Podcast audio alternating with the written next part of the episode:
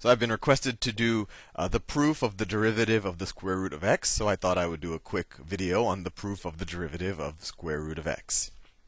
So we know from the definition of a derivative that the derivative of the function square root of x that is equal to let me switch colors just for variety.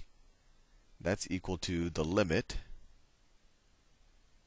as delta x approaches 0 and in you know some people say h approaches 0 or d approaches 0 i just use delta x so the change in x approaches 0 and then we say f of x plus delta x so this in this case this is f of x. So it's the square root of x plus delta x minus f of x in this case is square root of x all of that over the change in x over delta x so what I'm going to do, um, you know, right now when I look at that, there's not much simplification I can do to make this come out with something meaningful. I'm going to multiply this fraction times uh, well the num- t- I'm going to multiply the numerator and the conju- and the denominator by the conjugate of the numerator. So what I mean by that, let me rewrite it. Limit is delta x approaches zero. I'm just rewriting what I have here. So I said the square root of x plus delta x minus square root of x all of that over delta x. And I'm going to multiply that, after switching colors, times square root of x plus delta x plus the square root of x over the square root of x plus delta x plus the square root of x, right? This is just 1, so I can, of course, uh, multiply that times if we assume that x and delta x aren't both 0, this is this is a defined number, and this will be 1. And and we can do that. Uh, this is you know 1 over 1. We're just multiplying it times this equation, and we get limit as delta x approaches 0.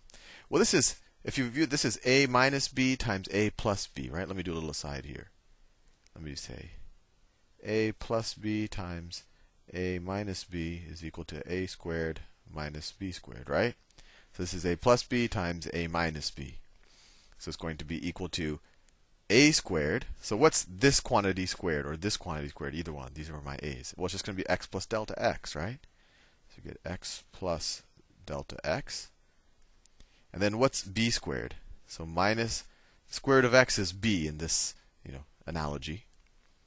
So square root of x squared is just x. And all of that over delta x times square root of x plus delta x plus the square root of x. Let's see what simplification we can do. Well, we have an x and then a minus x, so those cancel out. x minus x. And then we're left in the numerator and the denominator. All we have is a delta x here and a delta x here, so let's divide the numerator and the denominator by delta x. So this goes to 1, this is goes to 1. And so this equals the limit. I'll write smaller because I'm running out of space. Limit as delta x approaches 0 of 1 over.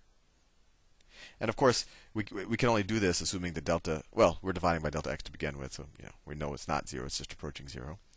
So we get square root of x plus delta x plus the square root of x. And now we can just directly take the limit as approaches 0. We can just set delta x is equal to 0. That's what it's approaching. So that that equals 1 over the square root of x, right? Delta x is 0, so we can ignore that. We can take the limit all the way to 0. And then this is, of course, just a delta uh, square root of x here, plus the square root of x. And that equals 1 over 2 square root of x. And that equals 1 half x to the negative 1 half.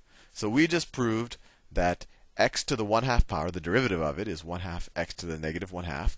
And so it, it is consistent with the general, the general property that the derivative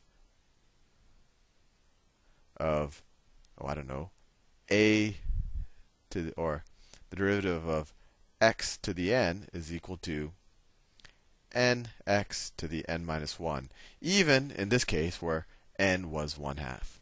Well, hopefully that's satisfying. I didn't prove it for all fractions, but this is a start. Uh, this is a common one you see, square root of x, and it's uh, hopefully not, not too complicated of a proof. I will see you in future videos.